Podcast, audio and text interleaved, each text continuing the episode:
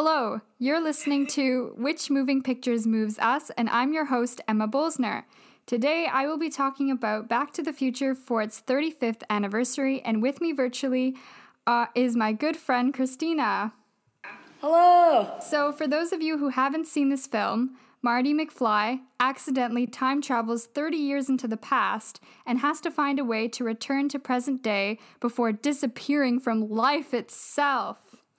The movie is directed by Robert Zemeckis and produced by Steven Spielberg and was one of the biggest blockbusters of the 1980s. It stars Michael J. Fox, Christopher Lloyd, and Lea Thompson. So, Christina, what do we think of Back to the Future? I really liked it. I only saw it recently for the first time, um, which was weird because it's such a big, like, cultural phenomenon. Um, and I really liked it. It was like really funny. I thought the plot moved really well. Um, there's some like you know problematic 1980s parts, but it's the 80s, so they didn't know any better. yeah, it's it's one of those films where the movie like itself is more known than the actual actors. Like you don't really think of Michael J. Fox anymore. You just think of the poster. Yeah, I don't even know who played the doctor. I have no clue. Yeah, well, we can we can talk about their problematic relationship too in a bit, but yeah. So I think um, I think what holds it up and makes it such a big movie is really the the plot because there wasn't really any time traveling film before this because they couldn't do it without tech, the technology without CGI, which was only starting being used in the late uh, 70s. Yeah, I never thought about yeah, that. Yeah, so there wasn't really any. Um, there was this really old one from the 60s that I looked up, um, but it was like, it's very hokey. so the idea of time traveling, and also um, a lot of people think Spielberg directed this movie, but he only produced it. But a lot of his yeah. movies, um, like Close Encounters of the Third Kind and E.T., is really surrounded at the idea of like, you know, um, aliens or another world, and then like the third dimension, which is obviously used in Back to the Future. So he's obviously a big nerd for that. yeah, or even like one of the first Spielberg movies I ever saw was his like adaptation of The Adventures of Tintin, which was like the silly like kids comic book. yeah, yeah, yeah. I love that one. Not the cartoon movie. That's so good. That's actually on Netflix now. That should be our next one. But, but yeah, I love that one. It's so good, this story. Yeah. But it's like, it's cool to see him like dive into these worlds that are so unbelievable, but like set in the real world. Yes. Yeah. And they always, he always seems to have a character where you can relate to them. Like it's kind of like an everyman. Like in Jaws, it's um, Chief Brody, who's like afraid yeah. of the water, and then there's um like well, I guess not an Indiana Jones. He's pro- like very spectacular kind of person, but in like Marty McFly is very, you know, like a kind of every teenage guy. Yeah. So he kind of and yeah. and also with um Catch Me If You Can, there's always some like you kind of feel this like yeah. connection to the character. Yeah. Um so what do you think like obviously the CGI is pretty old. Like when uh, mean, there's a bit of a spoiler here, but at the end of the film, we're gonna be jumping around anyways. Uh, when his he's like starting to disappear from from the universe, his yeah. hand is like see through, and the CGI. It's so early in the stage; it looks so funny. Yeah. But do you think the other parts of it kind of balance it out so it it holds up in different ways? Yeah, I think, and honestly, like, relatively speaking, the CGI isn't that bad for the yeah. 80s. Like, I was watching the original Star Wars trilogy recently, and some of that CGI is bad. like, I love the Star Wars trilogy, but wow.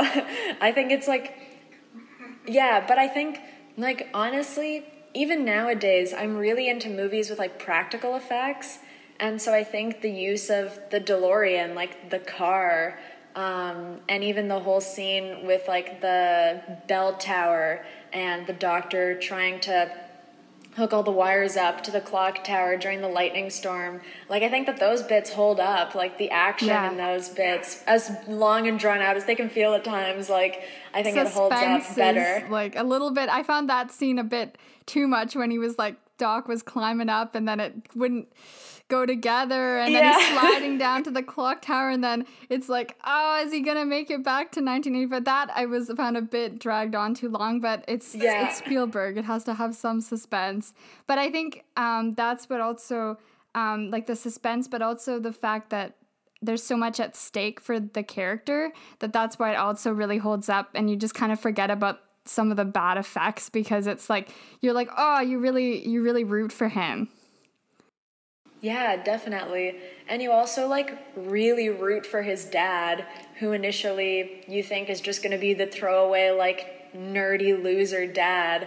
And then when he goes back in time, spoiler, and you get to know his dad as a teenager around his age. You really care about him and you want him to succeed. He's just I don't even know how Marty is his son. Like it's very strange. I love the line when when um, Marty is trying to coax him into asking his mom out on a date and he's like god i can't believe i was even able to be born. Like yeah. just, just, the idea.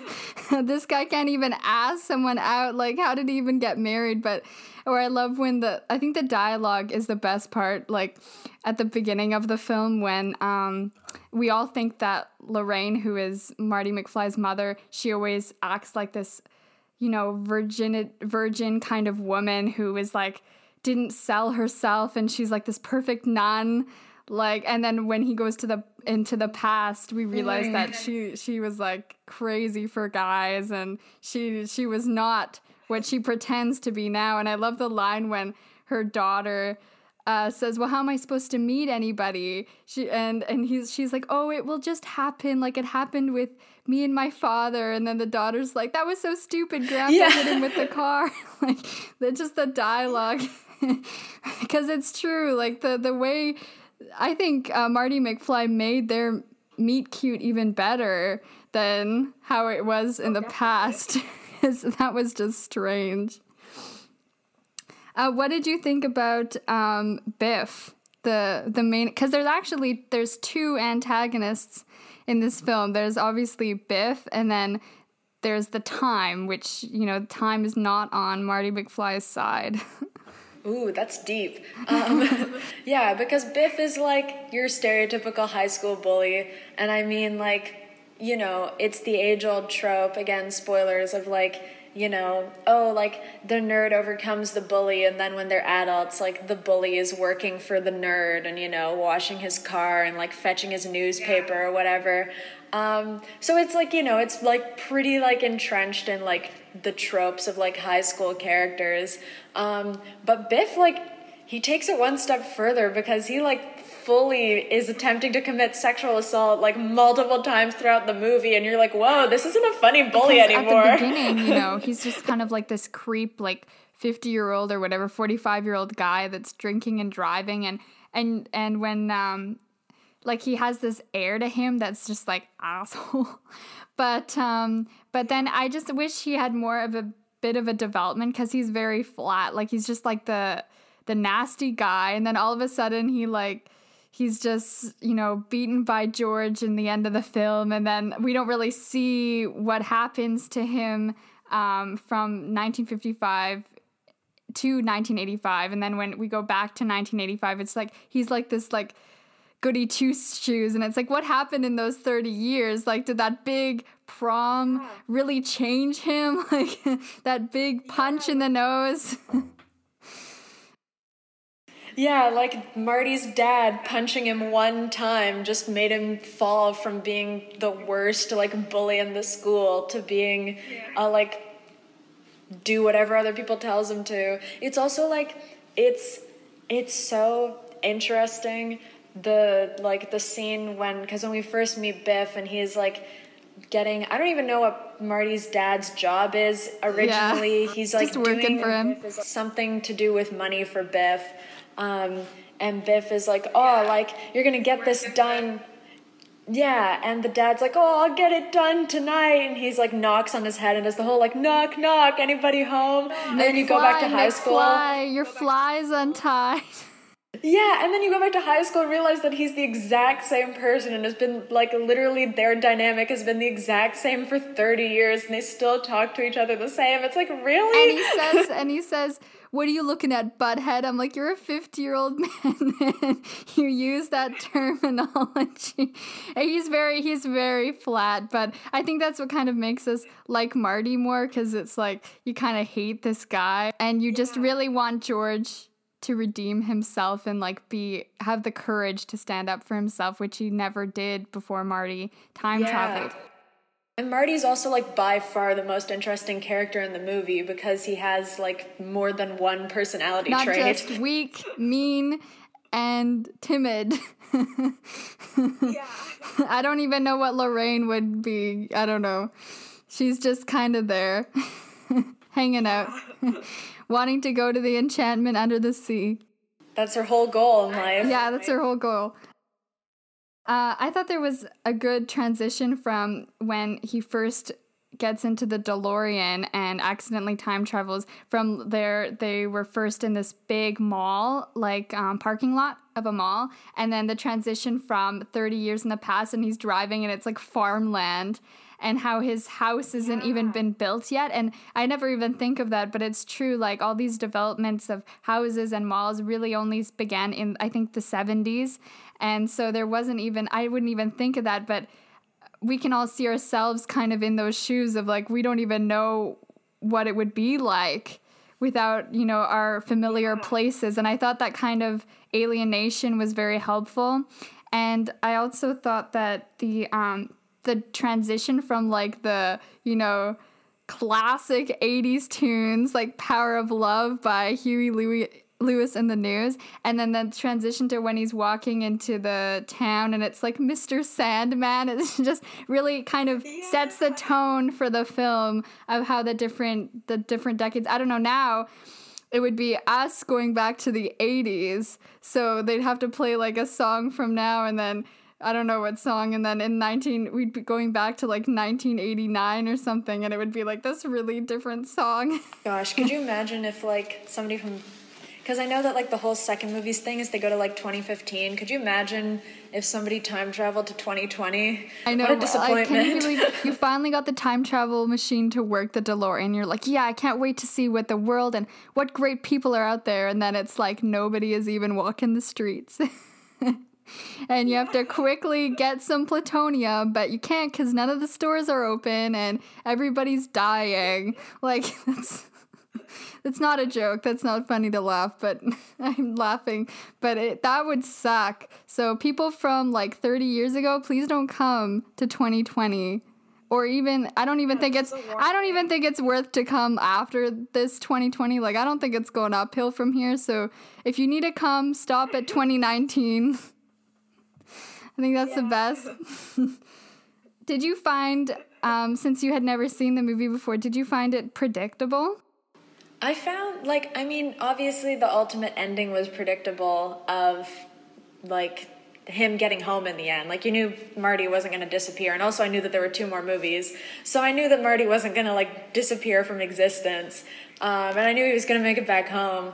Um, I I had a feeling that the doc was gonna live um, because you know, like when he gets like quote unquote shot at the beginning, um, like you know they have to find some way for him to live. But I knew like very little about the movie other than that like John Mulaney bit where he talks about Back to the Future. So I expected there to be significantly more time travel. Like I thought that it was to be one of those movies where Marty like keeps going into the past and like messing up and so then he has to go like farther back into the past to try to like stop himself from messing stuff up or something or he was gonna like actually succeed in like making it back like five minutes earlier than when the doc got shot to like save him or something. Like oh. I, I didn't realize that so much of it was gonna be about like trying to get him back and him like stuck in the one time. I thought it was going to be like this constant like loop of time travel of trying to go back like 20 minutes to stop himself from like doing the thing that messed everything up 20 minutes later or something. I see that's really cool. That that's kind of like I don't know if you've seen it but what you're talking about that that there's a movie called About Time with um which is kind of it's like a romantic film. Yeah, I, okay, you've seen it. So that that's what that's kind of like, and I wonder if um, they took a little bit of Back to the Future and kind of because what I like about about time, not to get off track here, but um, that the time travel isn't even the main part of the movie. Like there's so much other complex stuff, and I also like that in the end he stops time traveling because he realizes that. Uh, well, there's other things, but he realizes that he can't keep um, you know, making mistakes and then and then going back and changing them. Like that's not life. You have to make mistakes in order to grow, and I really like that.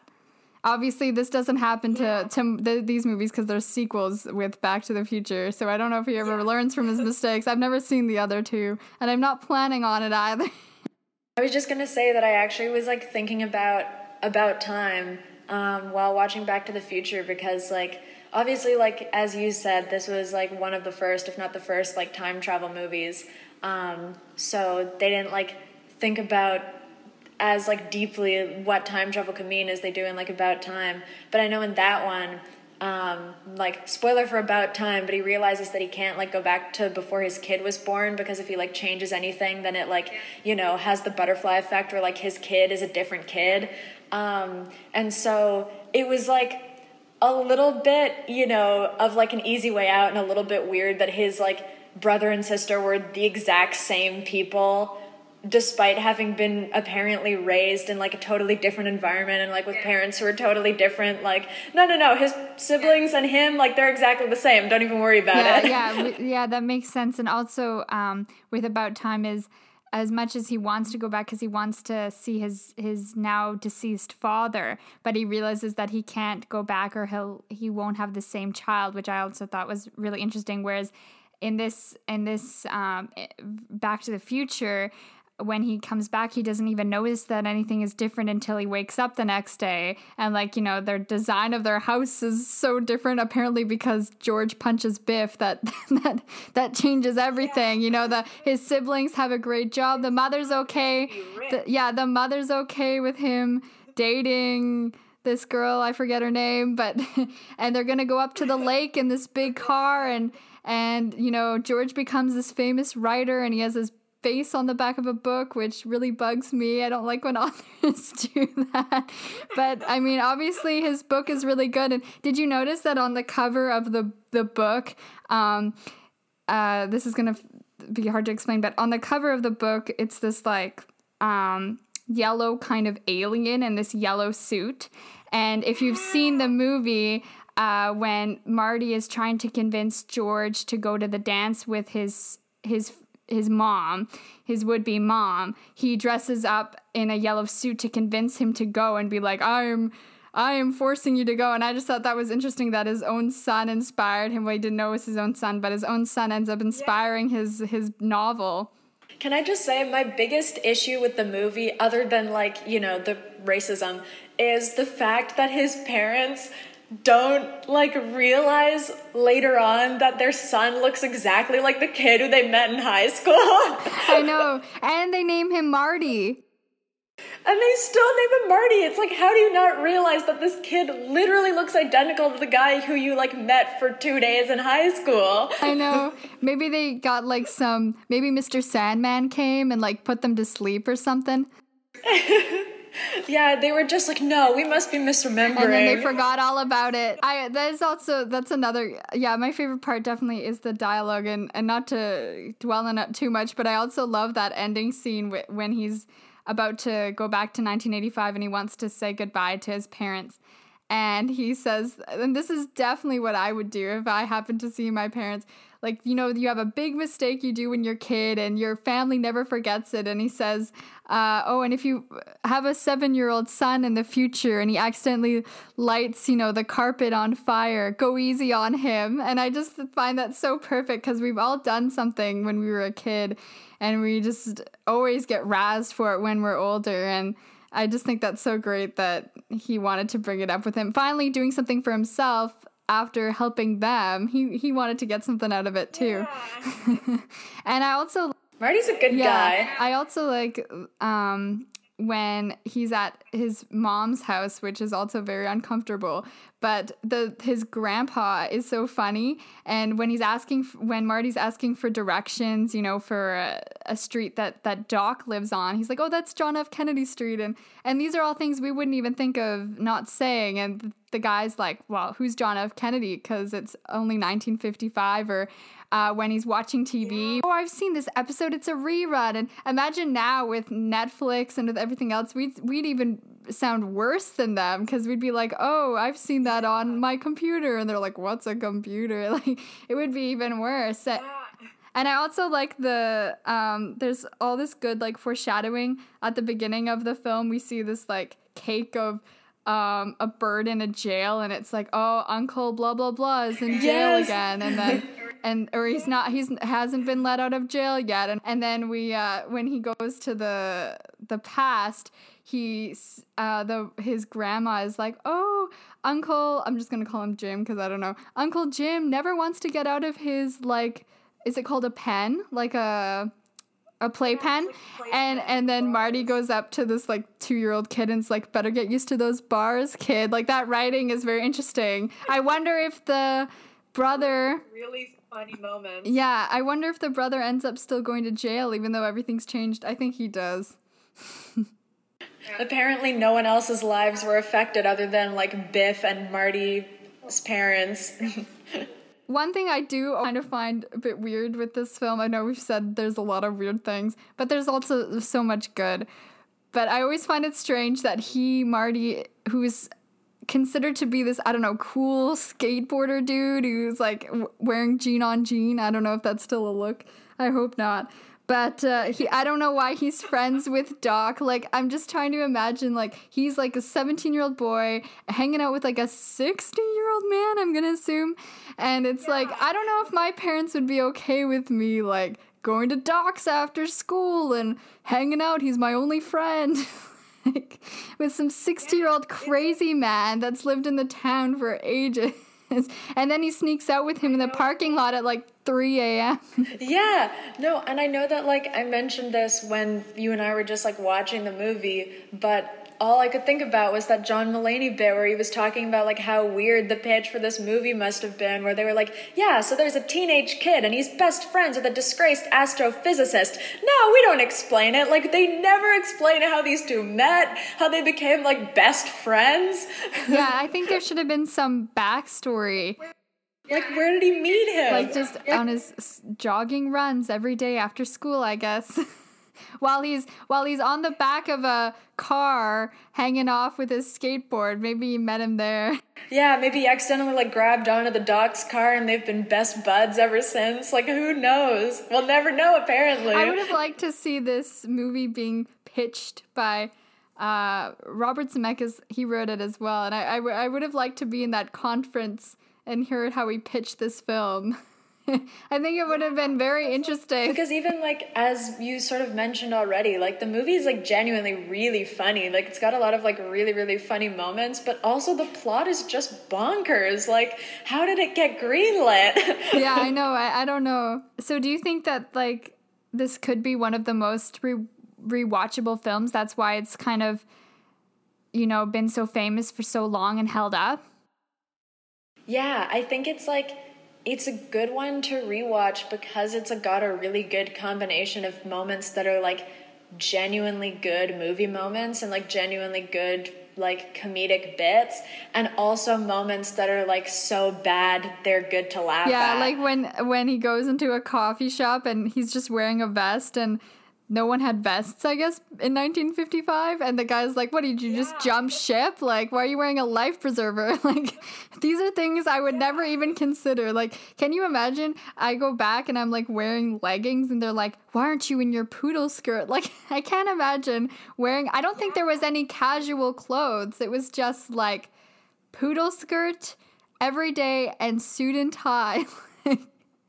I think like it's it's definitely like one of those like ideal movies to watch with a group of friends because it's like it's got a lot of stuff to talk about obviously. Like it's not just like i don't know like a one note like simple movie but it's also really silly and weird. Yeah and i hope I hope that uh, even though there has been sequels, I hope that they don't remake this movie because that seems to be the the new appeal right now in Hollywood is just to remake things or like, you know, take a lot of things. And I really hope they don't do this because I just don't think it would really work. I think it's perfect for how it's from the 80s and the 50s. I wouldn't really want to see something from 2010 to 1980.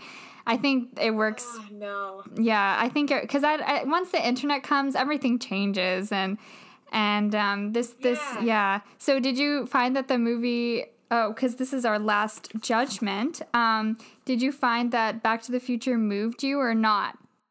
Um, I mean, honestly, genuinely, it did a little bit. It, it wasn't like, you know, like it was definitely more comedic than it was emotional, but, um, the again spoilers the scene where marty's about to go back in time and he keeps trying to warn the doc like that he gets like shot to death in uh, in the 1980s, right before um, Marty time travels, and the doc just like keeps not listening to him, and he like initially rips up the letter that Marty's written him. Like I was genuinely really sad. I didn't want the doc to die. We'd followed him throughout the whole movie. Yeah, I, I think it definitely uh, moved me. Maybe not this time when watching it, but when I watched it when I was a kid, some of it I don't know why, but it's always stuck with me. Maybe I maybe I secretly Marty McFly or relate to him somehow. I've just always um, really love this film, and even though I know what's gonna happen and you know, I know all the ins and outs of it. I just always find it like so exciting, especially at the end, the suspense. I'm always like, oh, I know he's gonna get back to 1985, but it's just like that moment of like, oh my gosh,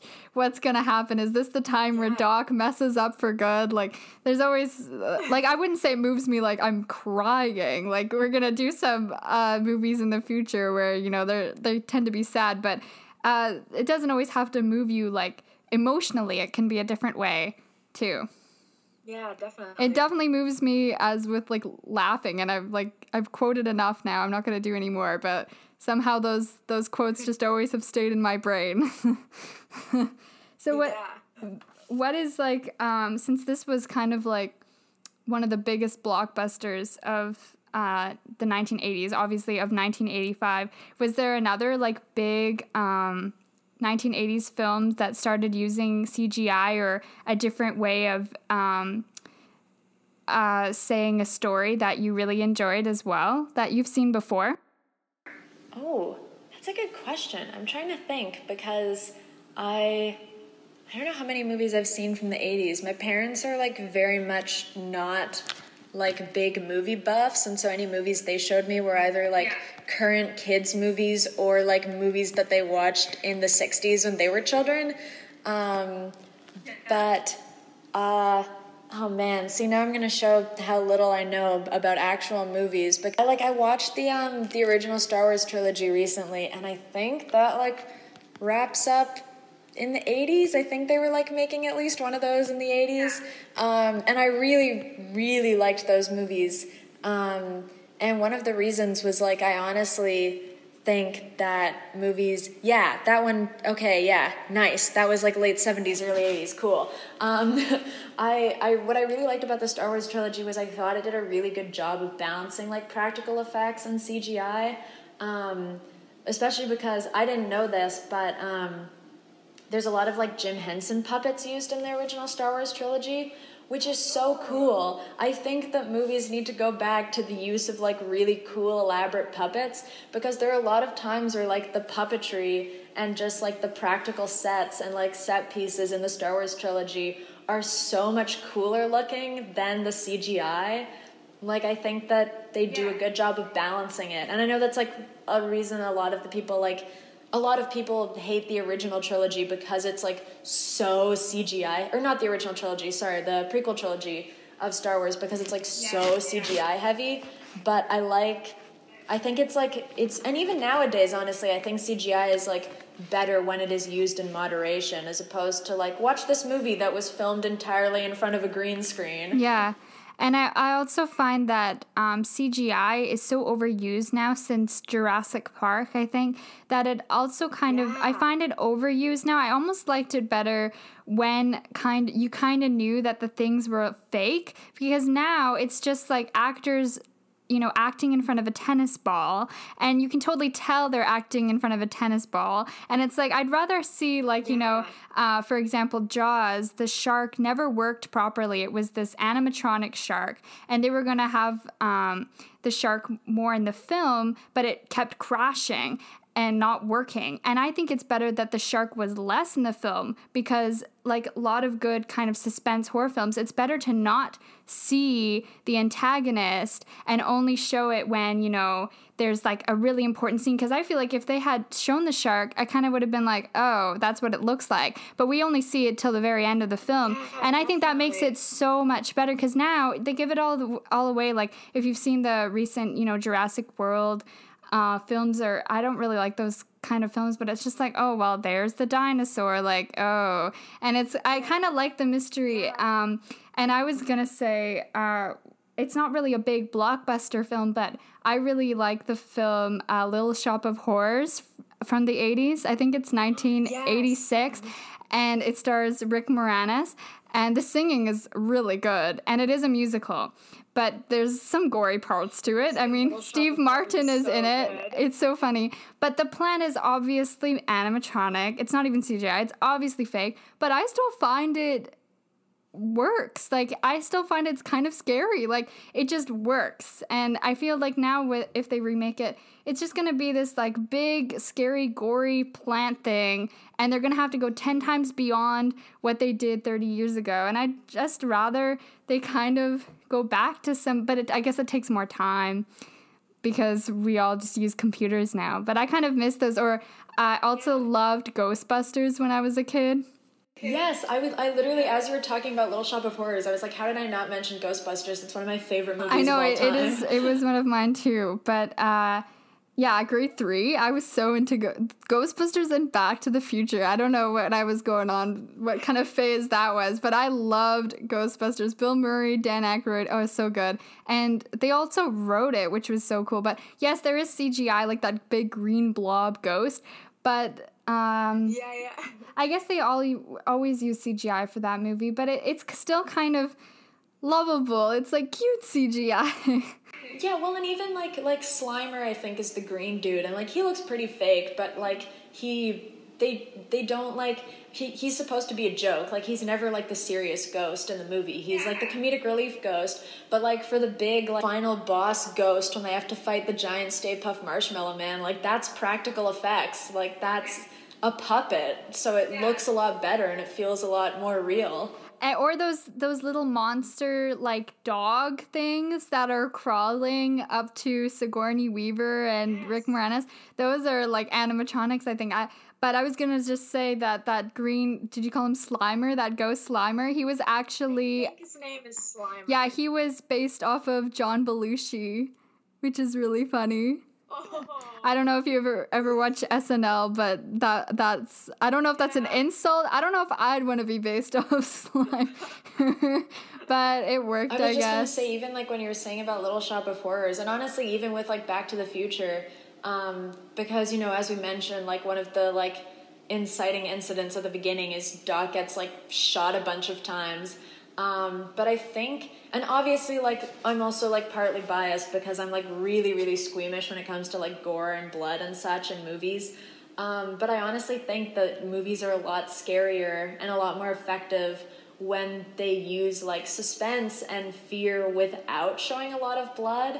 Um, like, no spoilers, but there's like a movie that came out recently that was like a big movie at the Oscars that is like terrifying, but only like gory at the very end of the movie and for like less than 10 minutes.